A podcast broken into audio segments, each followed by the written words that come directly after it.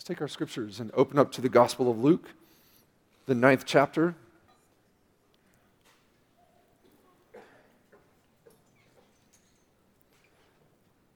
Today we'll be beginning in verse 28. So, Luke chapter 9, we'll be there today, and then the next couple weeks we'll circle back into chapters 1 and 2 for the remainder of Advent. And then we'll end the year in chapter 9 as well before we turn and set our face to Jerusalem with Jesus and to the new year. So, a question to begin Would you rather be on a mountain or would you rather be in the valley? Rather be on the mountain? No. Amen. The Swiss man. I've seen pictures of the Alps. There's another couple up here, um, Bill and Sherry Klingenpil. She's from the, the West Coast. And Bill grew up here on the East Coast. And he was so excited to show her the mountains of the Appalachian Mountains. And when they were dating, and Sherry came out and so asked, Where are they? Oh, these are not mountains. would you rather be on the mountain or would you rather be in the plain? We're here geographically on a hill. So, under our new porch there next Sunday, you can just look out and see over the Greenway and Black Dog Salvage and into downtown. So, when you're up, you can see further. Um, we had a getaway, a mountain retreat to Gatlinburg just a few uh, short months ago. We call it a mountain retreat. You never call it a valley retreat or the plain, uh, retreat on the plains. Consider this as we come to this text today. Come with me to verse 28. Now, about eight days after these sayings, he took with him, that being Jesus, Peter and John and James, and they went up a mountain to pray. As he was praying, the appearance of his face was altered his clothing became dazzling white, and behold, two men were talking with him Moses and Elijah, who appeared in glory and spoke of his departure, which he was about to accomplish in Jerusalem. Now, Peter and those who were with him were heavy with sleep, but when they came fully awake, they saw his glory and the two men who stood with him. As the men were parting from him, Peter said to Jesus, Master, it is good that we are here. Let us make three tents one for you, and one for Moses, and one for Elijah, not knowing what he had said. As he was saying these things, a cloud came in, overshadowed them, and they were afraid as they entered the cloud. And a voice came out of the cloud saying, This is my son, my chosen one. Listen to him. And when the voice had spoken, Jesus was found alone. And they kept silent and told no one in those days anything of what they had seen. On the next day, when they had come down from the mountain, a great crowd met him. And behold, a man from the crowd cried out, Teacher, I beg you to look at my son, for he is my only child. And behold, a spirit seizes him and suddenly cries out. It convulses so that he foams at the mouth and shatters him, and will hardly leave him. And I begged your disciples to cast it out, but they could not. Jesus answered, O faithless and twisted generation, how long am I to be with you and to bear with you? Bring your son here. While he was coming, the demon threw him to the ground and convulsed him. But Jesus rebuked the unclean spirit and healed the boy, gave him back to his father, and all were astonished at the majesty of God. This is God's word. We give him thanks for it. Mountain glory. Come with me to verse 28. About eight days after these things, these sayings, he took with him Peter and John and James, went up the mountain to pray. First of all, what sayings? And if you were not here last week, we were in these sayings the foretelling of his suffering and death and resurrection. The Son of Man must suffer many things and be rejected by the elders and the chief priests and the scribes and be killed and on the third day be raised. He said this plainly. He'll say it two more times, once in chapter 9 and once again in chapter 18. These are startling words because Peter has just confessed him to be the Christ of God, the long expected Messiah King, who now we've left everything to follow, is saying he must suffer and die. Why must Jesus die? How would you answer an unbeliever this question? If God is so great and so good, as you say, why couldn't God just excuse or forget your sin? Why all this fuss about Jesus coming from heaven and dying on the cross? How would you answer? I mean, that could be a real sincere Starbucks kind of conversation. It's not antagonistic to the faith, a sincere inquiry. If your God is so good and so great, why couldn't He just excuse away your sin, if that's what we want to call it, these bad things? Why couldn't He just forget it? How would you answer? We've all sinned. We've all fallen short of the glory of God. And sin deserves death in righteous judgment from God. If God didn't judge sin, God wouldn't be God in the sense of being holy and just. So we've all sinned against God. The wages of sin is death. If God just excuses or forgets our sin, he's showing he's not just. He's showing he's not holy. But if God is holy and just, death has to come as judgment for sin. Then we are all without hope. We are all condemned, except if God saves us. How then can God judge sin and save us from sin? How do you answer that question? And this is where we come to the good news of the gospel that God came in our flesh. The incarnation. Jesus of Nazareth was just not a special boy born, he was God in the flesh. Born of a virgin, grew up in wisdom and stature, favor with God and man. He suffered, was tempted like us, yet he had no sin. Perfect life which none of us have. He was sinless, and if the wages of sin is death, he deserves nothing. He deserves no death. But in obedience to God the Father and in love to us, Jesus died in the flesh. He was judged in our place. The suffering Savior, the perfect substitute, and all sufficient sacrifice for our sin. So why couldn't God just forget her? He would not be holy or just. But God is also love. And so this is both how God judges sin and saves us from sin by the sending of his beloved Son. It's by the death of Jesus, who was dead and buried. But on the third day, as he foretold and according to Scripture, was raised in the flesh. And do you believe this? Is this your hope, even this first Sunday of Advent, as we've heard the scriptures of hope.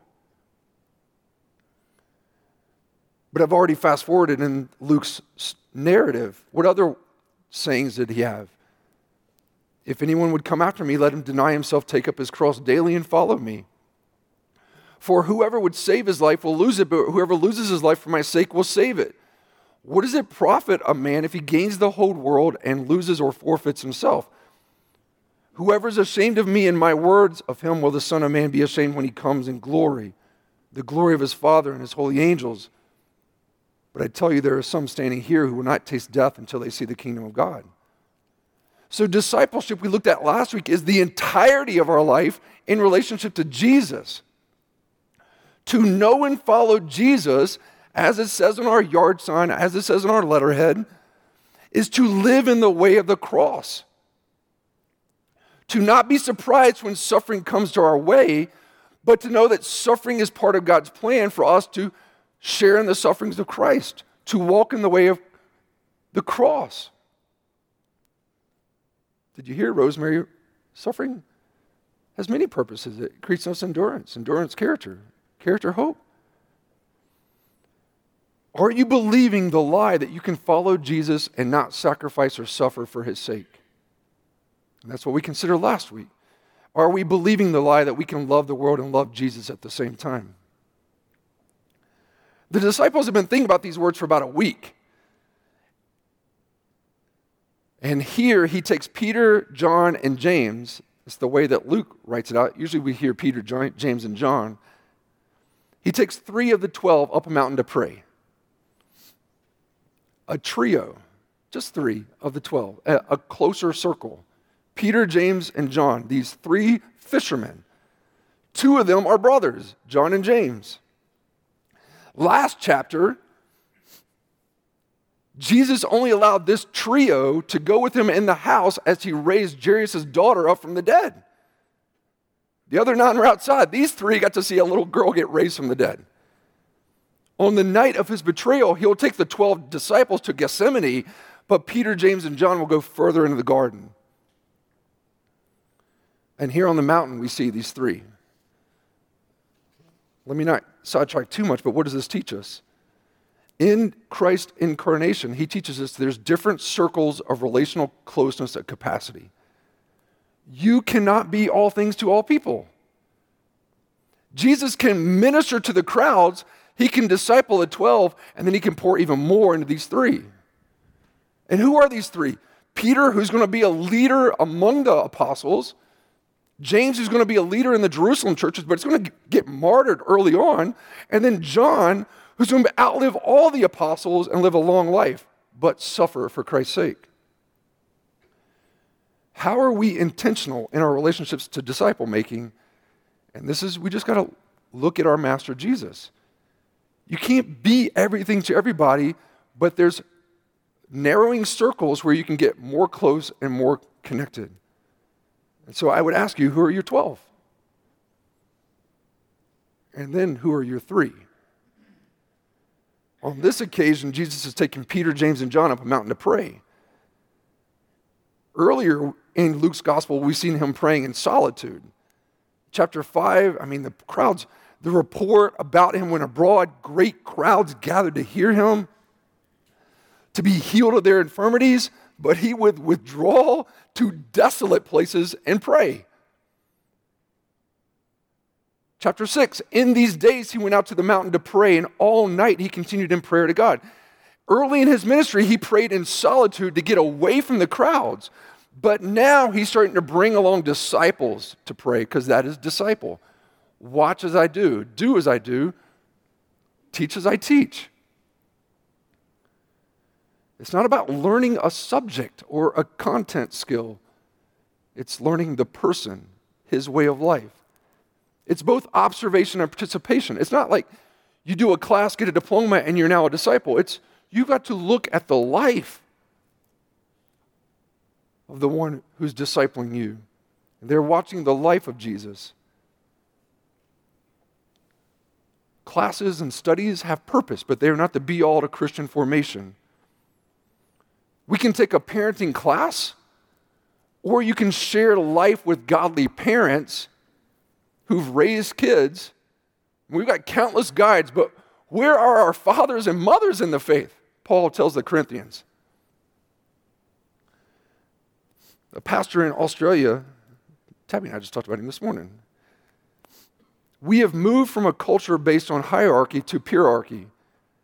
Ironically, we flee from relational distinction and boundaries, yet without these traditions and boundaries, we've become mired in codependency.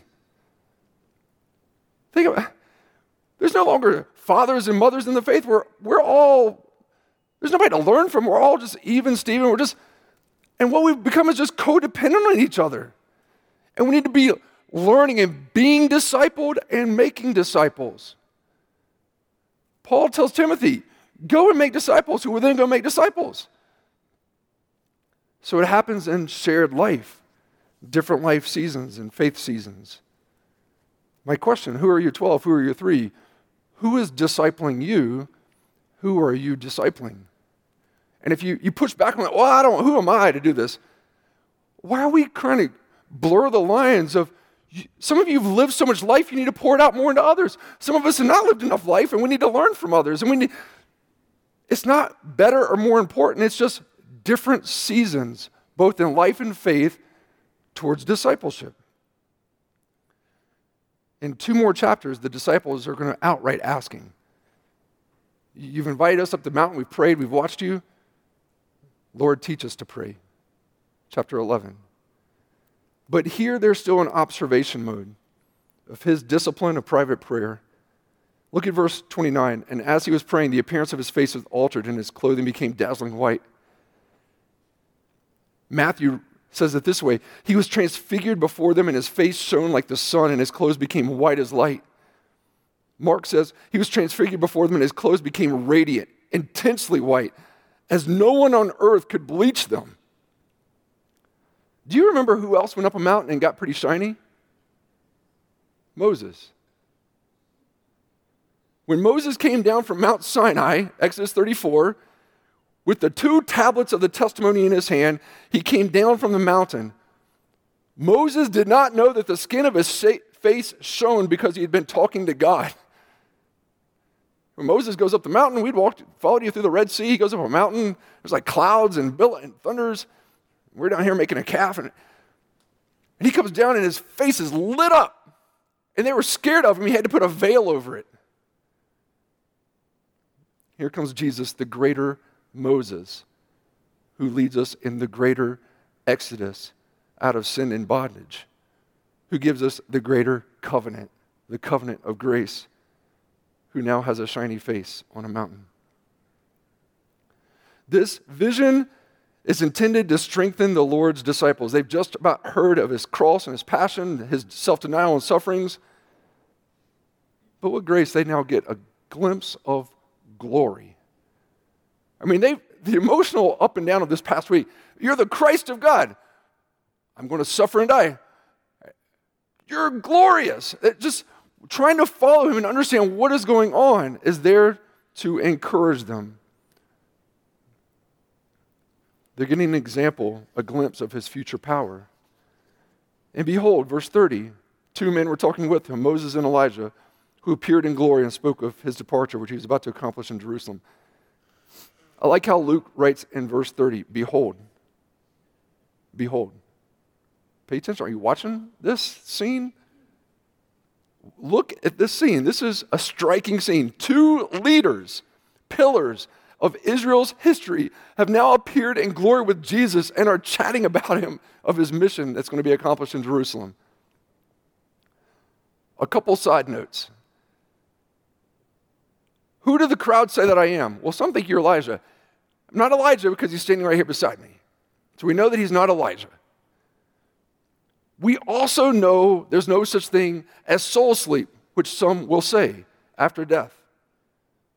Some will think that we die and then in time and space we just kind of fall asleep until Christ's second coming. We kind of sit in this unconscious soul sleep but check this Moses had died nearly 1,500 years ago. Elijah had not died, but had been taken up in a whirlwind in a chariot of fire about 900 years previously. And we now see them on this mountain in glory beside Jesus, not in some soul sleep unconsciousness.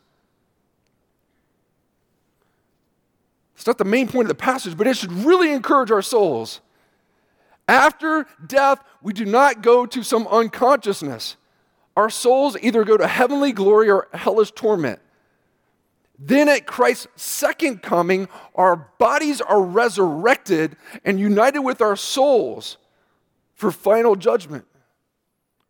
We're all judged and either enjoy eternal joy with Jesus onto a new earth or we face eternal condemnation in hell. Do you wonder what happens after death? Do you know what happened to that, that thief who cried out on the cross next to Jesus? Today you'll be with me in paradise. He didn't go into soul sleep, it was paradise for this man who just had moments of faith. The Apostle Paul writes this to the Philippians For to me, to live is Christ and to die is gain. My desire is to depart and to be with Christ, for that is far better. One of the old catechisms says this We belong body and soul and life and death to our faithful Savior, Jesus Christ. So until the day of Christ's second coming, to that great advent, know this our brothers and sisters in Christ, our loved ones who've gone on before us, they are not lost. They've just gone ahead. And then one day we will all be resurrected with Christ at his coming. Those are side notes here. This is not the main teaching of this text. Jesus is the revelation of God, the fulfillment of God's promises, God's glory, our salvation. Do you not think that I've come to abolish the law and the prophets? I've not come to abolish them, but to fulfill them. Jesus didn't so much, careful, he didn't so much negate the Old Testament, he fulfilled the Old Testament. It's not that we unhitch our faith and say, ah, we don't need to read that anymore. We read it because it points us to Jesus. So the entirety of our Bible is either pointing us to Jesus, showing us Jesus, explaining and interpreting Jesus to us, or showing us Jesus' second coming. The entirety of the scripture. So we don't unhitch our faith from the Old Testament because it teaches us more to love and treasure how he is the fulfillment of God's promises. Moses is the representative of the law the covenant of God with his people. Jesus is the greater Moses who establishes the greater covenant. Elijah is representative of the prophets, those who spoke God's word for faithfulness to the covenant. So Jesus is not merely a lawgiver, but Emmanuel, God with us. He's not merely a prophet, but he's God's word and wisdom incarnate. Jesus is the revelation of God and fulfillment of all God's promises for God's glory and our salvation and it's going to be accomplished through suffering and death. I mean, I really wish I had a transcript of this conversation between he and Moses and Elijah. I mean, we, we sometimes think that the Old Testament saints, we just feel sorry for them, like, oh, they didn't get what we got. But they're looking from afar. And here is Moses, who he himself didn't get to go in the promised land because of his own sin. But he had the promises of God. He had communed with God like a friend, face to face. And he gets to see how God's going to work ultimate redemption and a greater exodus. here's Elijah who battles the prophets of Baal up on Mount Carmel. And here's the one, the greater Elijah, who's going to conquer evil by his death. Peter, John, and James, they could have been eavesdropping, but what were they doing? Sleeping. Verse 32 Peter and those who were with him were heavy with sleep, always asleep when Jesus is praying, even in the garden.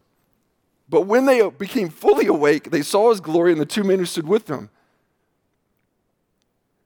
We say stupid things when we first wake up. Don't, don't hold your friends or your spouse or your kids to what they say right when they're trying to wake up and rub the sleep out of their eyes. Because Peter says some stupid stuff right here. He's just, He's like, whoa. And this is a good day for a Jewish boy. For a Jewish guy, this is a great day. You've, you've left everything, you've left your father's business to follow this, this rabbi. And now on the mountain, you get to see Moses and Elijah. And so his first bumblings is perhaps some scholars think they're trying to like, let's just do an ad hoc feast of tabernacles here.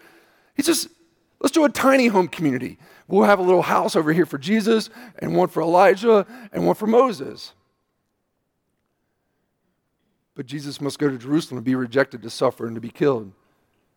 And Peter did not know what he was really saying. Look at verse 34.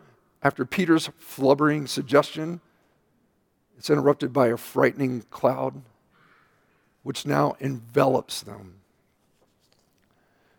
And from this cloud comes the voice of God the Father. This is a theophany, an appearance of God's glory. Mount Sinai was wrapped in a cloud. This is not the first time we've heard a voice from heaven in Luke's gospel. Chapter 3 When the people were baptized, when Jesus also had been baptized and was praying, Jesus is always praying. The heavens were open and the Holy Spirit descended on him in bodily form like a dove, and a voice came from heaven You are my beloved Son, with you I am well pleased.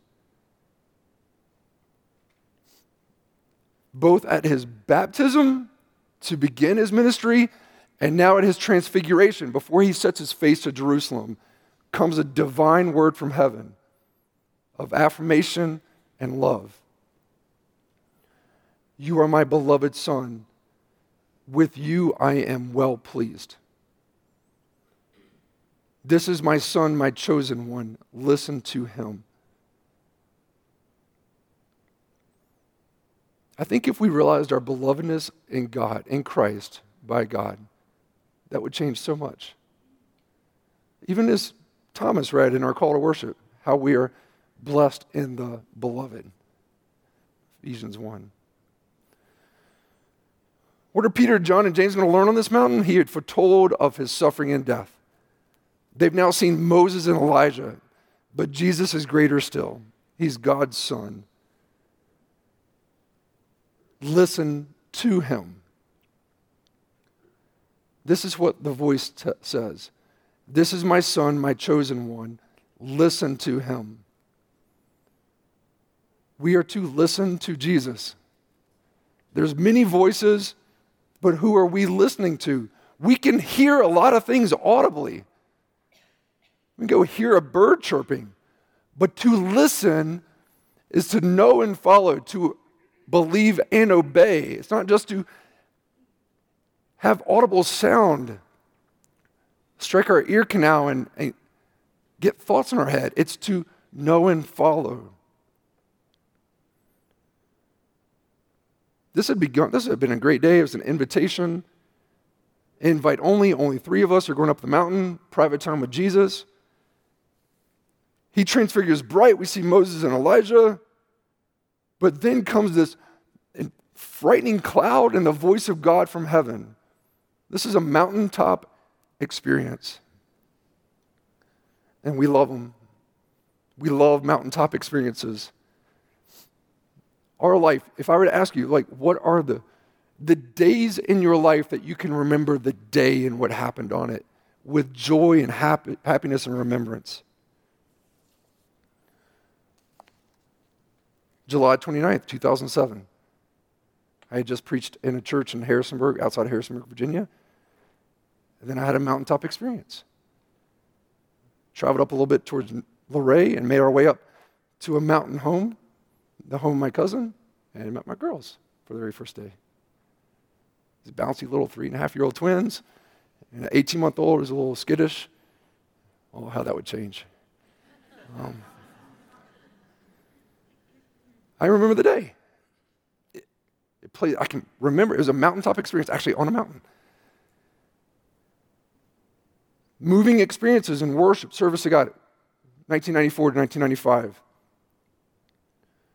Campus ministry, our friends would go everywhere. We'd go to different homes, go to different churches, special worship services. I mean, Friday nights, I mean, we were soaking prayer, like continual, like worship. Everybody's got their guitar. We're just in living rooms. Man, I would have loved, I could just go and pitch a tent in a lot of those places and just live there. But here are some of the dangers of mountaintop experiences is we can start to trust our intuition rather than the word of God. We can just start our whims and wishes take precedence over the word of God. We can focus on our feelings rather than on worship. We can actually start to worship worship rather than worshiping God. Some of you Presbyterians and Lutherans have no idea what I'm talking about. You Pentecostals and Charismatics, get me. And we can desire for euphoria rather than faithfulness. They couldn't stay there on the mountain. Moses and Elijah have already disappeared, going back to God's presence, heavenly presence. Discipleship can happen on the mountain, but ministry happens back down off the mountain. So, listening to Jesus means following and obeying wherever he leads, both up the mountain to learn from him and then back down to do what he calls us to do. Come with me to verse 37 to this plain life. On the next day, they came down from the mountain, and a great crowd met him. And the, the day prior, the yesterday then, was glory on the mountain. And now we're coming down the mountain, and who greets Jesus and this trio? the great crowds, always just in need and in suffering. It just seems like yesterday was so long ago now because the crowds are pressing in. Quickly gone is communion with Moses and Elijah, hearing God's heavenly voice. Now there's a desperate father begging Jesus to heal his demon tormented son, and the other nine disciples unable to do anything. It's just plain life in the suffering in this world, in this evil age. Jesus is back ministering in the chaos and suffering. what must Peter, James, and John be thinking? Man, can we just go back up the mountain? It was easier yesterday. Yesterday was a good day. Should have stayed awake a little bit more, could have heard a little bit more. But how are you tempted? How are we tempted to scorn plain life for mountaintop experiences? Let me overgeneralize for just a minute. There's a naiveness that we have in our teenage years that can then become an idealism of our 20s, that can then hit to a realism in our 30s, that will then either hit to midlife crisis or to renewed faith, to despair or hope. Overgeneralization. It's not always in that decade, but I'm just generalizing here.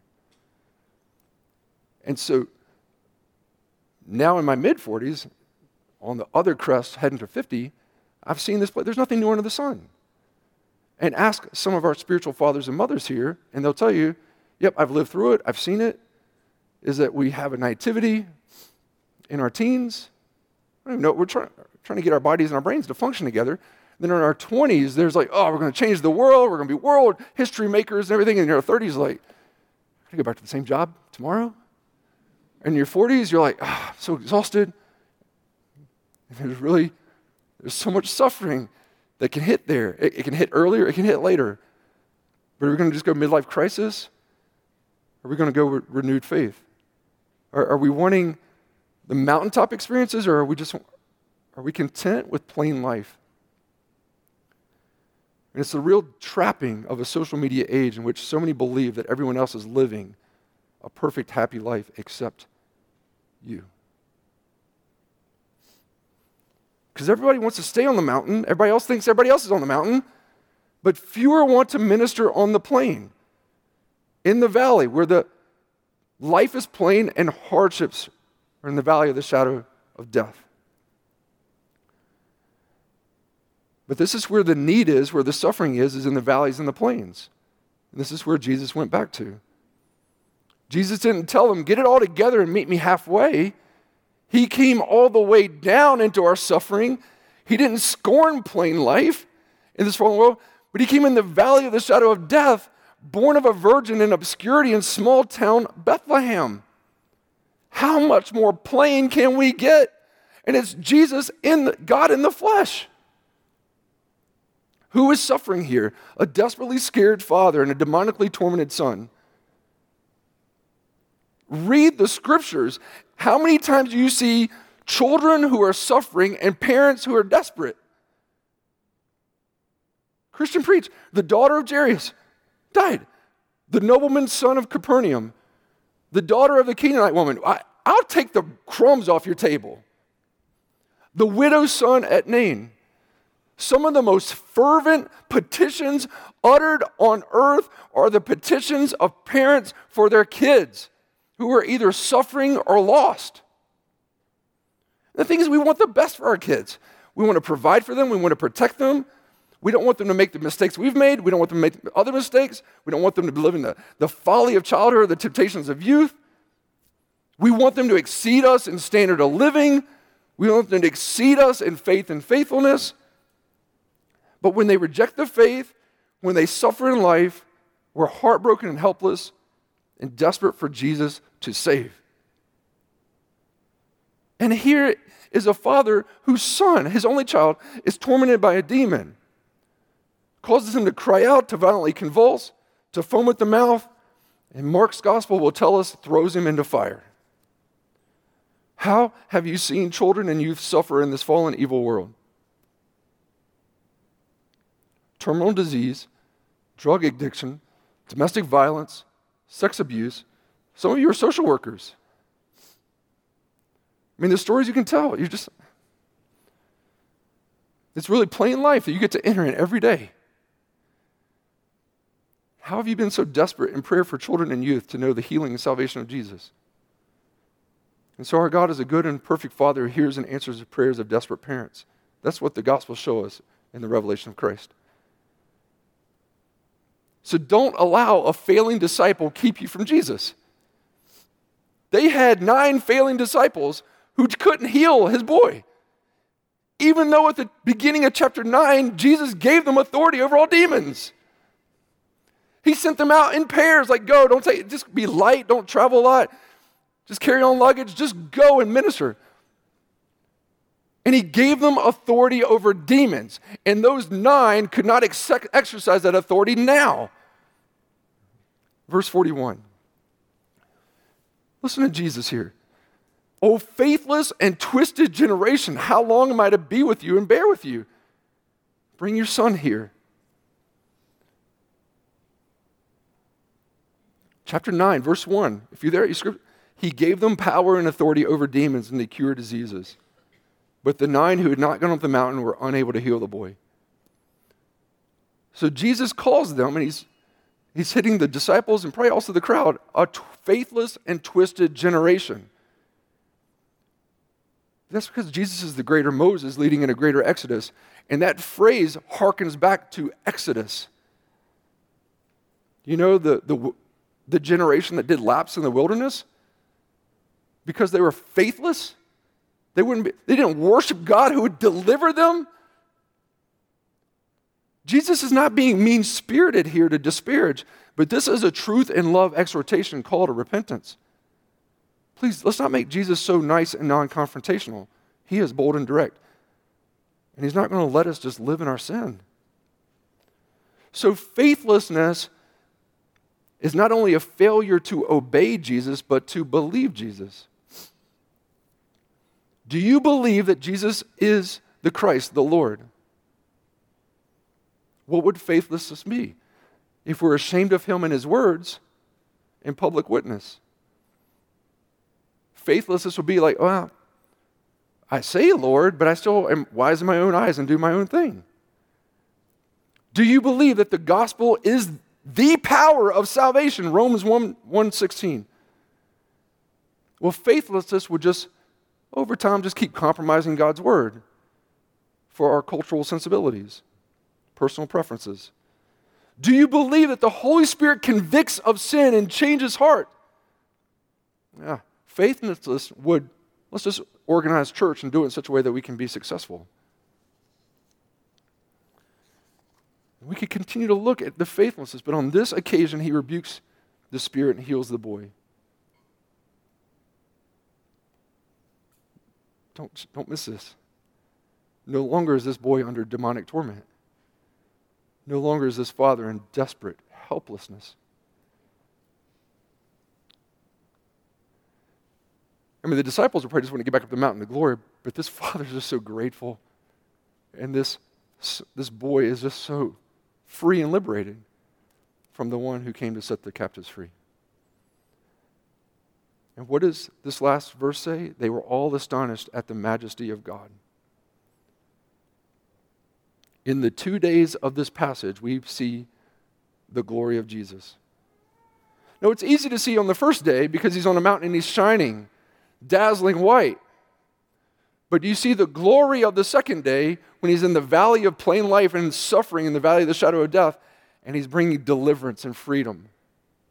Both are glory. We can enjoy beloved communion with God on the mountain and retreat away. But he ministers to those in his suffering. And that is the glory of the kingdom of God. Faithlessness.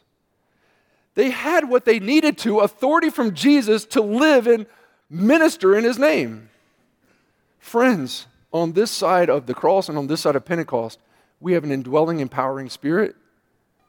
And how much of our faithlessness is that we don't even believe that God will actually work in and through us to care for others.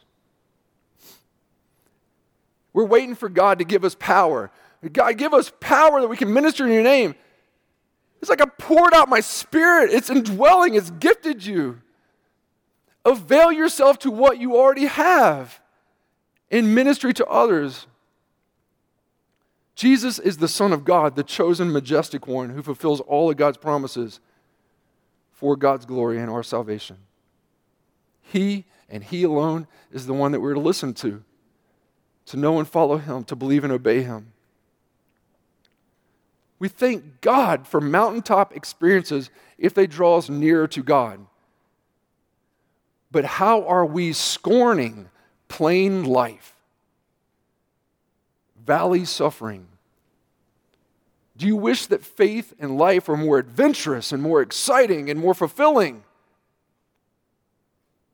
And all the while, we may just be missing the everyday graces of God the everyday plain opportunities to minister to others in their suffering. Everyone wants to be on the mountain. Fewer want to minister in plain life and in valley hardships.